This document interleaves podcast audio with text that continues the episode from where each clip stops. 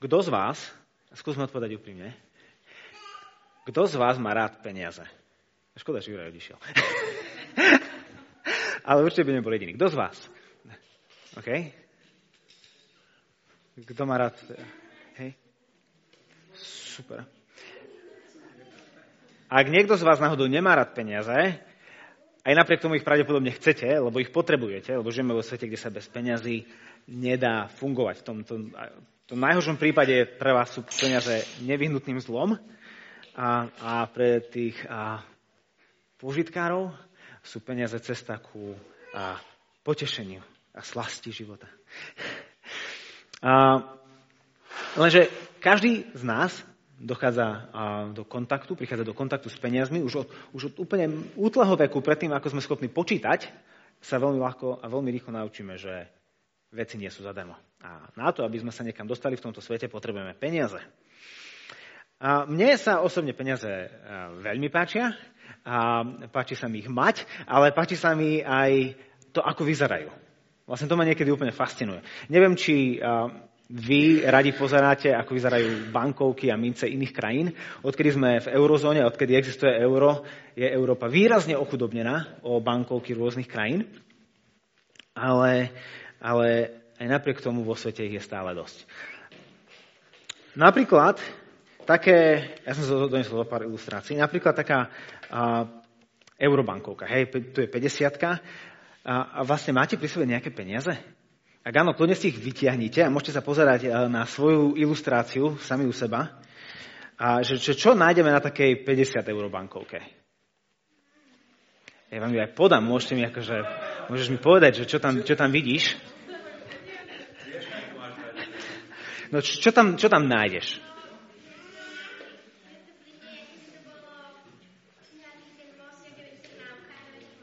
Aha. Čiže vidíš tam nejakú ilustráciu nejakého mostu starého. Aha. A, a čo ešte vidíš? Uh-huh. A čo tam ešte vidíš?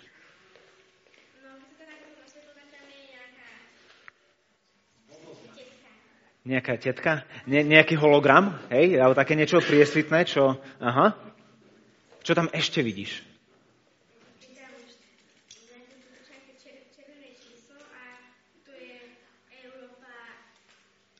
Aha, mapa Európy, aha, nejaké čísla. A čo tam ešte vidíš?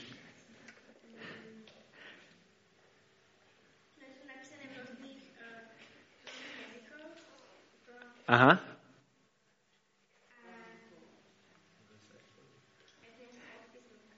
Niekoho podpís, áno. To je mimochodom akože podpis riaditeľa Európskej centrálnej banky v čase vydania bankovky, som sa dozvedel.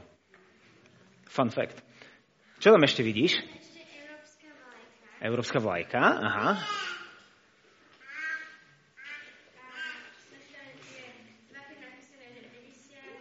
Oh, to, čiže hodnota, to som celý čas čakal, kedy povieš, že to je 50 eur. A ešte čo tam vidíš?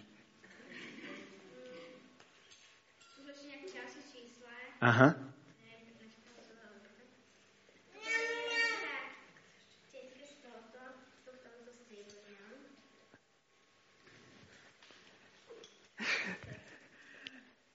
Hej, to všetko, čo si vymenovala, sú ochranné prvky.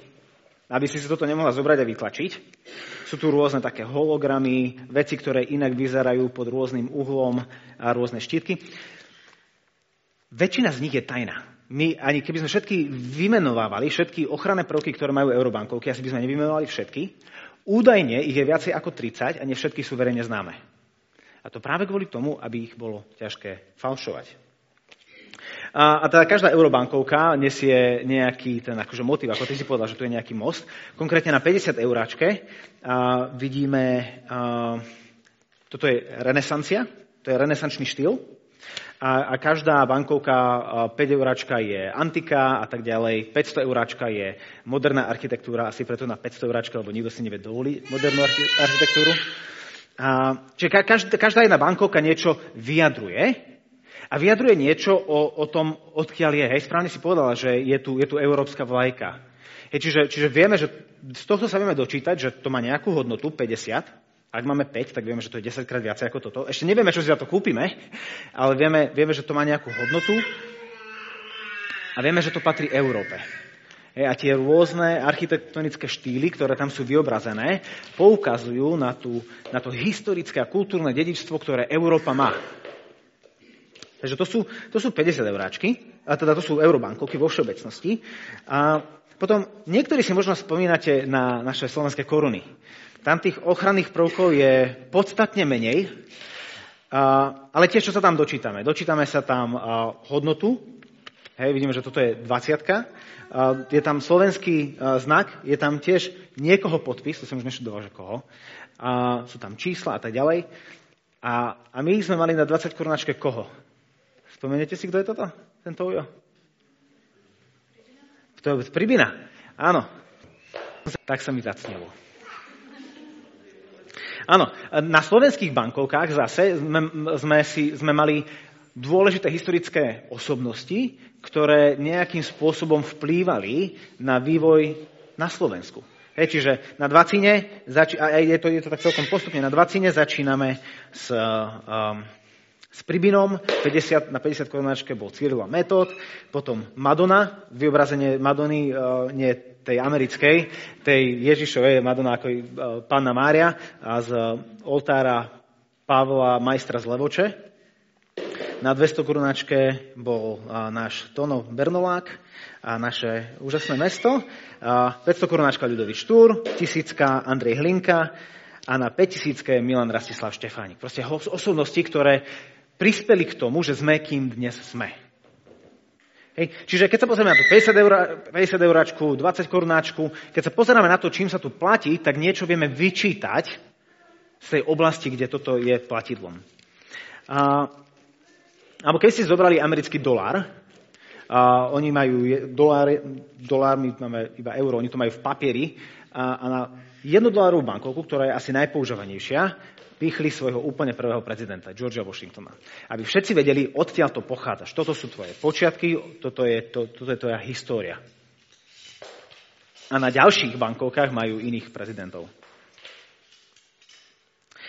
Ale tá bankovka, ktorá ma najviac fascinuje zo všetkých, a teda určite sú aj fascinujúcejšie, sú britské libry. A, a to nielen preto, že táto nová verzia, ktoré v tlači niekoľko rokov je polymérová, či toto nie je papier, ale plast, čiže dlhšie vydrží.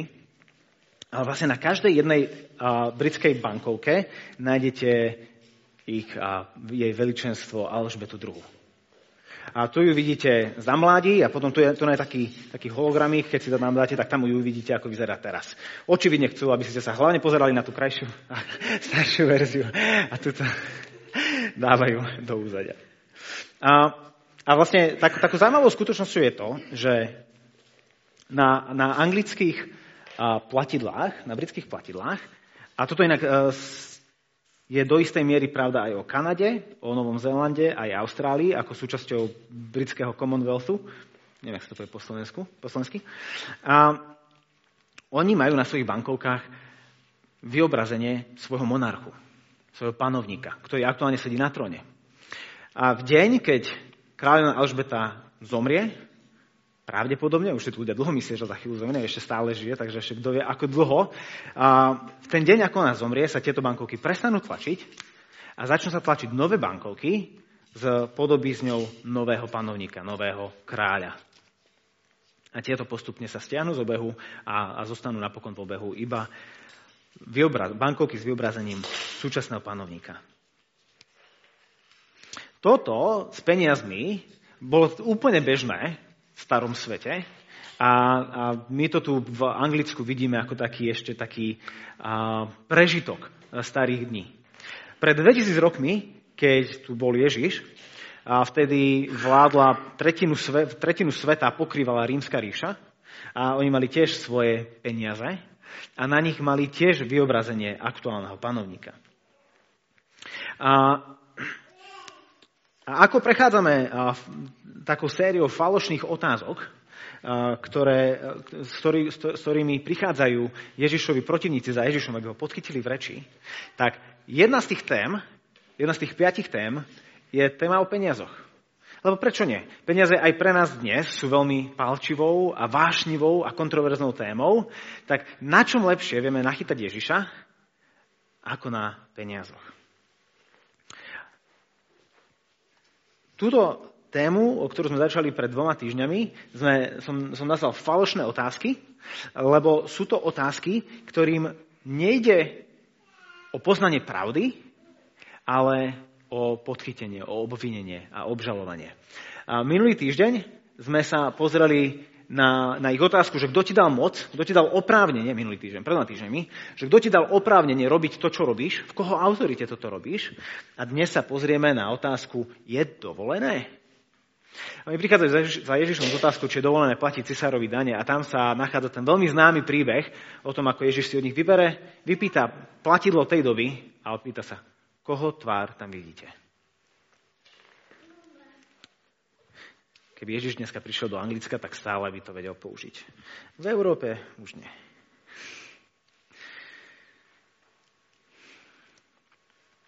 Len tak opäť pre kontext. Dnes v tomto príbehu, ktorý budeme čítať, je útorok. Útorok pred Ježišovou smrťou o tri dní má skončiť na kríži. Toto sú jeho poslední a práve útorok je veľmi špeciálny deň práve tým, že za Ježišom neustále prichádzajú s vyrývačnými otázkami a snažia sa ho podchytiť. Už dávno sa predstavitelia Židov rozhodli, že sa Ježiša treba zbaviť, lebo ich kritizuje a im robí napriek a ľudia ho majú radi. Lenže si uvedomujú, že to nemôžu robiť len tak, že ho chytiť a, a, a zabiť. To by poburili ľudí a nakoniec by si to oni odniesli. Oni to potrebujú spraviť spôsobom, kde Ježiš sám seba podchytí, kde Ježiš sám seba podkope a sám sa chytí do pasce. A tak sme čítali pred dvoma týždňami, že za ním prišli zákonníci, veľkňazi a starší, predstavenie židovského náboženstva, predstavený židov, a pak ukázal, akí oni sú slabí a že oni sú tí, ktorí stratili moc a autoritu. A dnes, keď budeme pokračovať v tomto texte, tak zistíme, že oni sa nevzdávajú len tak ľahko a prichádzajú s ďalšou otázkou. Na budúce sa pozrie, budeme pokračovať ďalej v texte a potom ešte som pridal ďalšie dve kázne. Takže týchto, týchto 5 tém je to, čo bude, čomu sa budeme venovať na najbližších niekoľko nedelí. Ak máte svoje Biblie, môžete si ich otvoriť, alebo ja, ja to tu aj vysvietím a budeme teda v Markovom evaneliu v 12. kapitole, verše 13 až 17.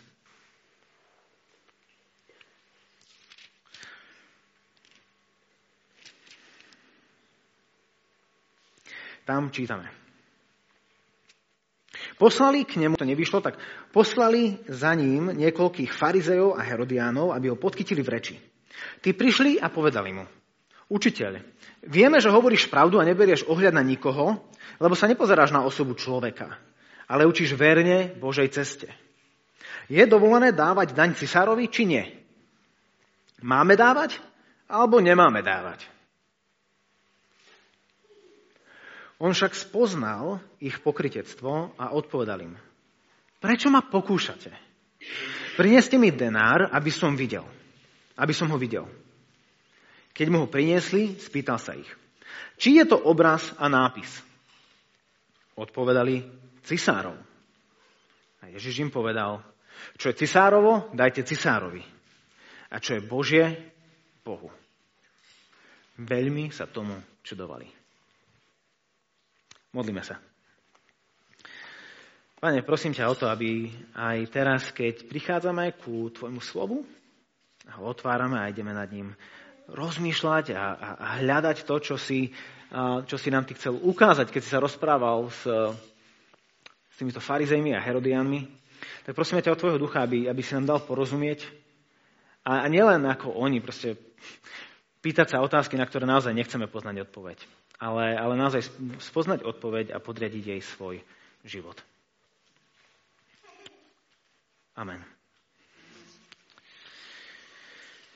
Čiže veľkňazi a farizeje, zákonníci neúspeli a tak za Ježišom posielajú farizejov a herodianov. A toto je veľmi zaujímavá smeska ľudí, že práve týchto dvoch posielajú, pretože Farizeje a Herodiani nie sú vôbec dobrými kamarátmi. To nie sú ľudia, ktorí spolu idú na, na kavičku do Talmenera alebo na, na neskoré raňajky niekam. To sú, to sú dve skupiny ľudí, ktorí sa neznášajú. Farizeji sú nacionalisti, tí, ktorí milujú židovský národ, tí, ktorí neznášajú rímskú okupáciu a, a chcú sa spod nej vymaniť. Židia by mali byť slobodní, nemali byť, oni by mali byť priamo pod Bohom, žiadny Rímania, cisár je zlý. Naopak Herodiáni sú sú tí, ktorí majú radi rímsku vládu. Sa s nimi spolčili, im pomáhajú to tam nejak správovať, vyberať dane. A tieto dve skupiny, ktoré za normálnych okolností by nikdy spolu nič nerobili, zrazu ruka v ruke, ako najlepší kamoši, prichádzajú za Ježišom a pýtajú sa ho otázky. A tak aj tu, ako mnohokrát inde v živote sa potvrdzuje, že nepriateľ môjho nepriateľa je môjim priateľom. To je úplne jedno, že oni majú iné vnímanie reality a to, ako by veci mali fungovať v Izraeli. Ani jednému z nich nevyhovuje tento Ježiš. A evangelista Marek nám hovorí, čo robia, nám trošku podkrýva takú oponu do, do ich srdc a hovorí, že prišli, že oni, oni prichádzajú, aby Ježiša podchytili v reči. Ani nám Marek nemusí hovoriť toto, lebo vidíme už len to, ako oni pristupujú k Ježišovi. Tá prvá otázka, alebo tá prvá veta, ktorá vyjde z ich úst, je už veľmi pochybná. Učiteľ, vieme, že hovoríš pravdu a neberieš ohľad na nikoho, lebo sa nepozeráš na osobu človeka, ale učíš verne Božej ceste. Už to nejako smrdí. Že prečo sa mi takto podlizujete? Ako keď za mami príde vaša dcera, že Mamička, ty si taká super a taká krásna, ty si to najlepšia na svete. No a čo chceš? Prosím? Tablet. alebo, alebo v škole. Pán profesor, no vy ste ten najlepší učiteľ, vy keď to vysvetlíte, ľudia to chápu a nie ste ako tí ostatní, ktorí proste iba čítajú zo skript, proste vy, vy naozaj ste taký dobrý učiteľ a je radosť chodiť na vaše hodiny. A ako ti pomôžem? Alebo možno v práci. Šéfe, ty proste ty vieš, ako, ty, ty vieš ako, ako to riadiť, si úplne super manažer a proste dobrý strateg a je, je radosť po tebou pracovať. A o týždeň máte mať koncoročné hodnotenie.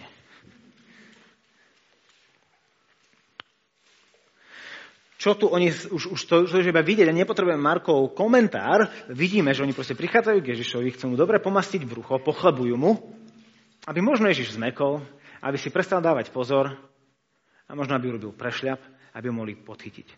Lebo znova, toto nie je skutočná otázka.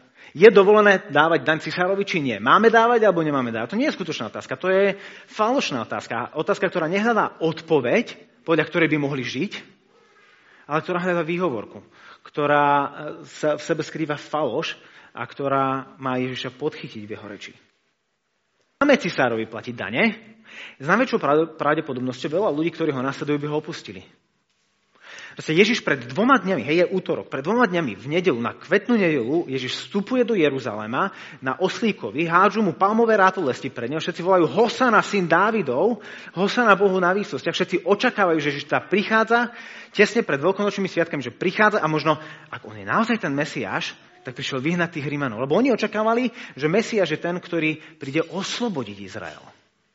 Čiže ak by Ježiš v tejto chvíli povedal, že na ne treba platiť, čo si to ty za Mesiáša? Ty si nás mal prísť oslobodiť od Rimanov. Nie nás ešte viacej zotročiť. Čiže Ježiš by spáchal politickú samovraždu a v tom prípade vlastne Herodiáni aj, aj farizei by si vám mohli akože podať ruku, zase sa začať byť, lebo ich problém bol vyriešený. Ježiš ani v podstate netreba zabíjať, on sa sám zabil politicky. Ak by Ježiš ale povedal, že cisárovi netreba platiť daň, no, no, no, no, pozor, ty si zazbúril cisárovi. A my sme priatelia cisára. To je, konec, to je konec, konec koncov to, s čím idú za Pilátom o niekoľko dní, o tri dní neskôr, keď mu hovoria, že Ježiša sa treba zbaviť, lebo on sa robí židovským kráľom. Ale my máme cisára. Čiže tu, ak by Ježiš povedal, že, majú, že nemajú platiť na cisárovi, tak by spáchal kriminálnu samovraždu. By sa odsúdil poli, uh, ako kriminálnik. A, a tu keď inak hovoríme o tej dane cisárovi, tak to nerozprávame o DPH. Hej?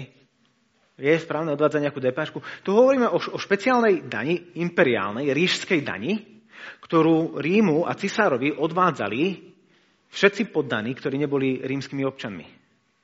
Čiže to ani nebola daň, ktorú museli všetci odvádzať, iba nerímania. A rímsky občania, bez ohľadu na to, kde sa nachádzali v rímskej ríši, nemuseli platiť túto daň.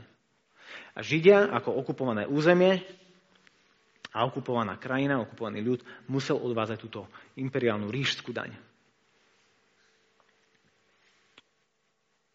Pred 25 rokmi, ako sa Ježiša pýtali túto otázku, 25 rokov dozadu, žil jeden chlapík, ktorý sa volal Júda Galilejský.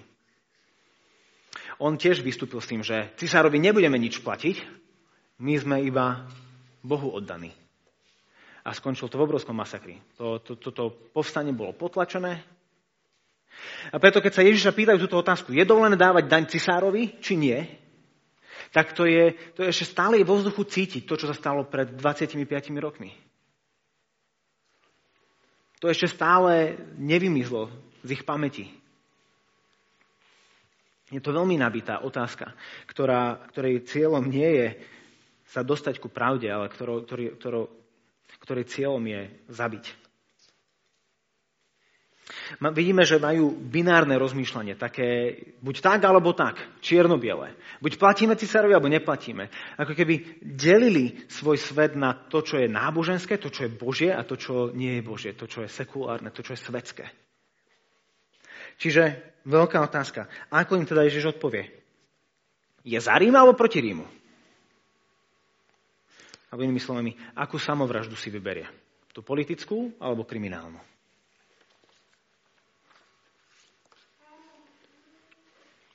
Čítame ďalej.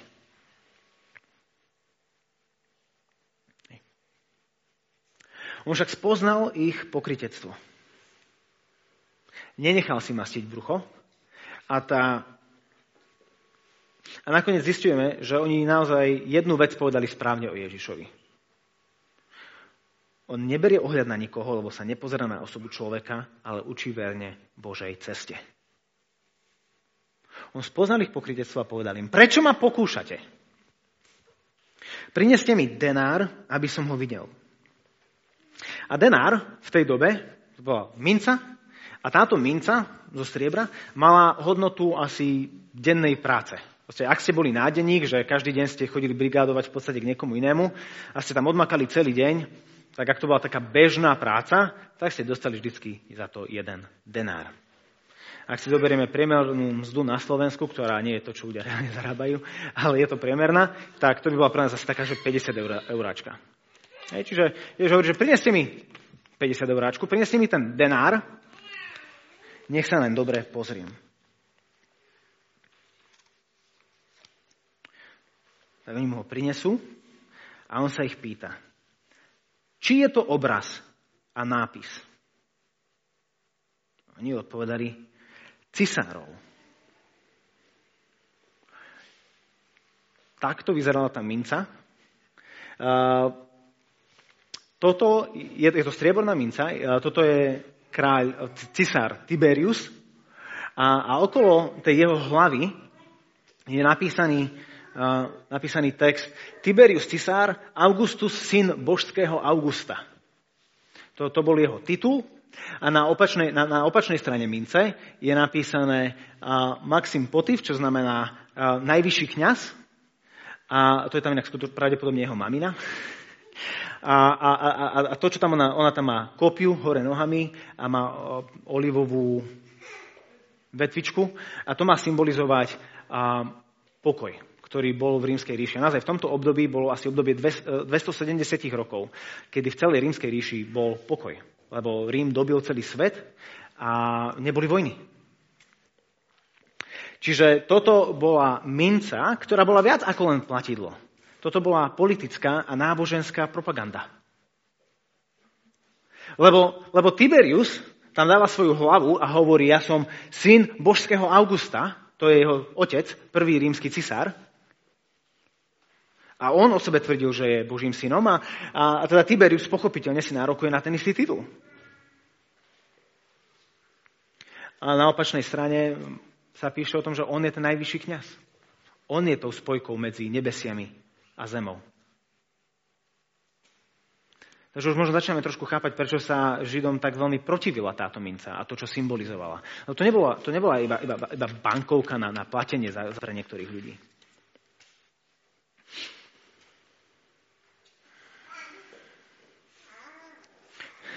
Mimochodom, tá minca sa dá bez problémov kúpiť na eBay za 550 eur.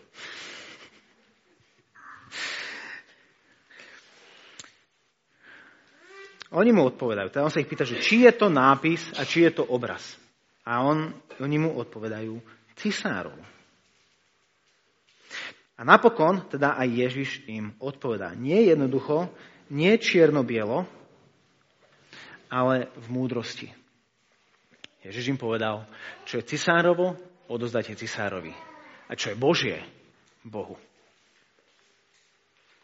Toto je veľmi známa veta, ktorú poznajú aj ľudia, ktorí nečítajú Bibliu, ktorí ani nemajú nič spoločné s kresťanmi a s kresťanstvom. Hej. Cisárovi, čo je cisárové? Cisárovi. Používa sa v bežnej reči ako, a, ako prirovnanie, niečo to je. Porekadlo, alebo proste tak, uznáva cisárovú autoritu. Hovorí, že je to jeho peniaz. Jasné, že mu to platí, patrí. Žijete v európskej, žijete v rímskej ríši a požívate benefity rímskej ríše. Máte cesty, máte pokoj, už dlho sa nikto tam u vás nebil. Je úplne prirodzené, že budete Rímu odvádzať daň. Lenže Ježiš neuznáva cisárovú absolútnu autoritu, ale jeho obmedzenú autoritu ako cisára. Hovorí, čo je cisárovo? Odovzdajte cisárovi. A potom hovorí, čo je Božie, Bohu. Sú veci, ktoré patria Bohu, ale nepatria cisárovi.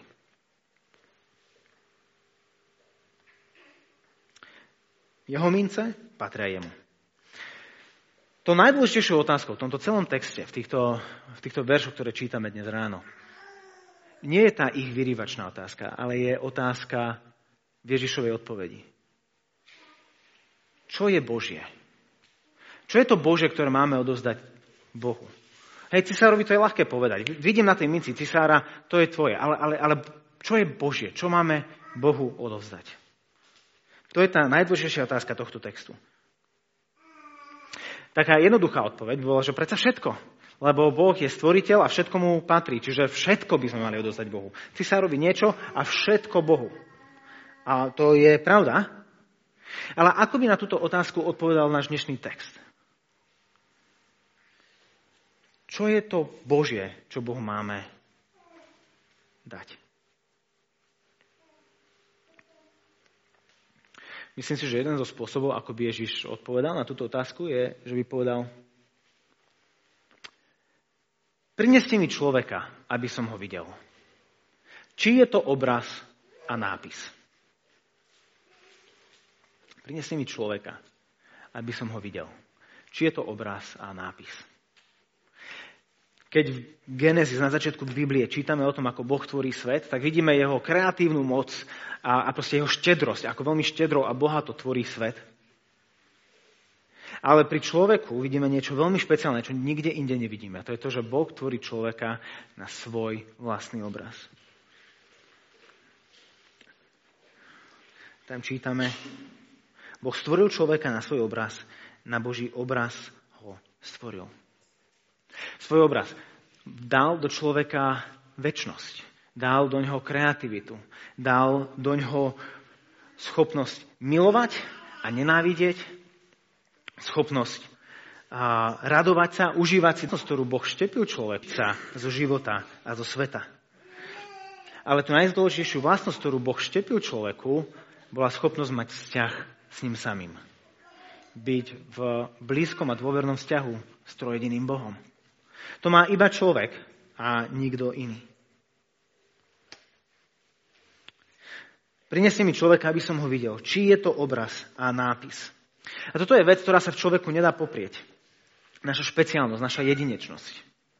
To, čo robí človeka iným od akékoľvek inej bytosti, či už je to zvieracia bytosť, alebo to je nejaká duchovná bytosť, proste nič a nikto iný v celom stvorení, v tom fyzickom či duchovnom, nemôže o sebe povedať, že je na Boží obraz, je nositeľom Božieho obrazu. To, čo človek robí špeciálnym, nie je naša inteligencia. Lebo babetka nie sú veľmi inteligentné. To, čo nás robí špeciálnymi, nie je naša schopnosť a náš potenciál. Lebo mentálne postihnutí ľudia tiež nemajú veľký potenciál veľké schopnosti prinášať, byť nejak užitočný. To, čo robí človeka špeciálnym, je to, čo sa mu nedá odňať. To je Boží obraz, ktorý je do neho vložený, ktorý je nezmazateľný. A, a častokrát práve tam, kde sa potláča pravda toho, že sme stvorení na Boží obraz, práve tam Častokrát nájdete utláčanie, potláčanie, týranie, vraždenie. Za, za každým veľkým zlom je potlačenie pravdy toho, že sme stvorení na Boží obraz. A čo Boh spravil, je to, že posial celú tvár zeme svojim obrazom. Aby kamkoľvek, kam prídeme, ak tam je aspoň čo len jeden človek, tak sa v vršnom ohľade pozeráme na časť Boha.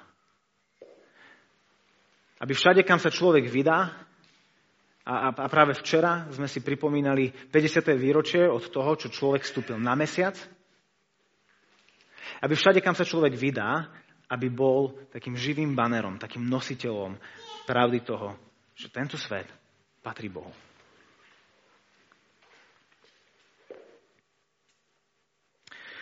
Tertulian je muž, ktorý sa narodil asi 120 rokov po tomto rozhovore, ktorý Ježiš mal so zákonníkmi a Herodianmi.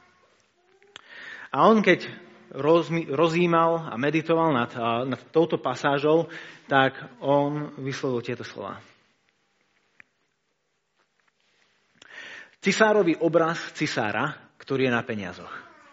A Bohu obraz Boha, ktorý je na človeku. Teda cisárovi dáš peniaze a Bohu seba samého. Každý jeden z nás. Či sme veriaci alebo nie sme neveriaci, bez na to, čo si myslíme o celej tejto knihe a o príbehoch, ktoré sú v nej, sme nositeľmi Božieho obrazu. To je niečo neodnímateľné. A pre tých, ktorí veria v jeho syna a ktorí veria v Ježiša ako svojho spasiteľa, sme dokonca Božími deťmi a tým nositeľmi jeho mena. Čiže čo je Božie? Čo mu patrí? Ja som. Ja mu patrím. Ale nie tak, ako mi patrí môj majetok. Nie tak, ako moje veci, s ktorými si môžem robiť čokoľvek chcem, kedy chcem a ako chcem. Nepatrím Bohu tak, ako, ako Alžbete patria bankovky, na ktorej je jej tvár. ale patríme Bohu ako otcovi patrí jeho dieťa, ktoré on miluje, o ktoré sa stará, na ktorom mu záleží, pre ktoré sa obetuje. A práve preto, že mu patríme, nám dáva všetko, aj to, čo je jemu najdražšie, jeho, jeho jediného, jeho milovaného syna. Apoštol Pavol hovorí, že otec neušetril svojho jediného syna, ale vydal ho za nás všetkých a tým dokázal, že nie je nič na tomto svete, čo by Boh nedal. Že, že zobral to najdrahšie, čo mohol a to dal pre nás. Boh, ktorému všetko patrí, všetko dal pre nás. A inde Apoštol Pavol hovorí, že Ježiš sa vzdal svojho miesta na nebeskom tróne, z ktorého zostúpil a prišiel sem na našu zem, stal sa človekom, stal sa jedným z nás a šiel na kríž. Preto, lebo, lebo zem bola plná stratených a opustených ľudí. Stratených a vzdialených ľudí od otcovej lásky a jeho blízkosti. Preto je dobré, že mu patríme. My, my máme averziu voči jazyku toho, že niekomu patríme. Ale Bohu je dobré patriť. Alebo, lebo, lebo spôsob, akým mu patríme, nie je z pozície toho, že on je stvoriteľ. Ale z pozície toho, že on je otec. Mu patríme nie ako tomu, ktorý nás stvoril, ale tomu, ktorý nás v Kristovi znovu zrodil. Ježiš vydal seba samého za nás, aby nám nespochybniteľne dokázal lásku svojho a teda aj nášho Otca. A, a pozýva nás všetkých ku tomuto stolu. Všetkých tých, ktorí na, na otázku, čo je Božie, odpovedia ja. Ja mu patrím so všetkým. A preto sme v útorku, kedy Ježiš má túto debatu so židovskými predstaviteľmi. Ale o dva dní neskôr, vo štvrtok, on bude sedieť za stolom so svojimi učeníkmi, s, s ľuďmi, ktorých on považuje za svoju rodinu. A uprostred večera Ježiš berie chlieb, ďakuje svojmu otcovi a láme ho a ako ho dáva svojim učeníkom, tak hovorí, že, že toto je moje telo, ktoré sa láme za vás. Toto robte na moju pamiatku. Dali ho a oni jedli. A keď dojedli, Ježiš vzal kalich a opäť ďakoval svojmu otcovi, vzdával vďaky a, a hovoril, toto je kalich mojej krvi, ktorá sa vylieva za vás. Je to kalich novej a väčšnej zmluvy. Toto robte na moju pamiatku. A opäť dal ho učeníkom a oni z neho pili. A my robíme presne to, čo Ježiš povedal svojim učeníkom. Toto robte na moju pamiatku. A toto robíme na jeho pamiatku a tým si pripomíname to, že toto je to, čo znamená patriť Bohu. To, že on sa vydáva za nás. A sa nám ponúka ako otec a nás prizýva do rodiny. A chce, aby sme mu patrili nielen preto, lebo nás stvoril, ale preto, lebo je náš otec. Chce byť viac ako len náš stvoriteľ a chce nás mať v rodine. A tak teraz bude Maťka za chvíľku hráť na klavíri a budeme spievať ďalšiu pieseň. A, a tak skúmajte svoje vlastné vnútro. Či, či je toto vaše presvedčenie. Či chcete, aby toto bol, bolo vaše význanie. Že jemu patríte. Preto, lebo chcete a preto, lebo vidíte, že to je dobré. Nielen správne, nielen nevyhnutné, ale, ale dobré a chcené.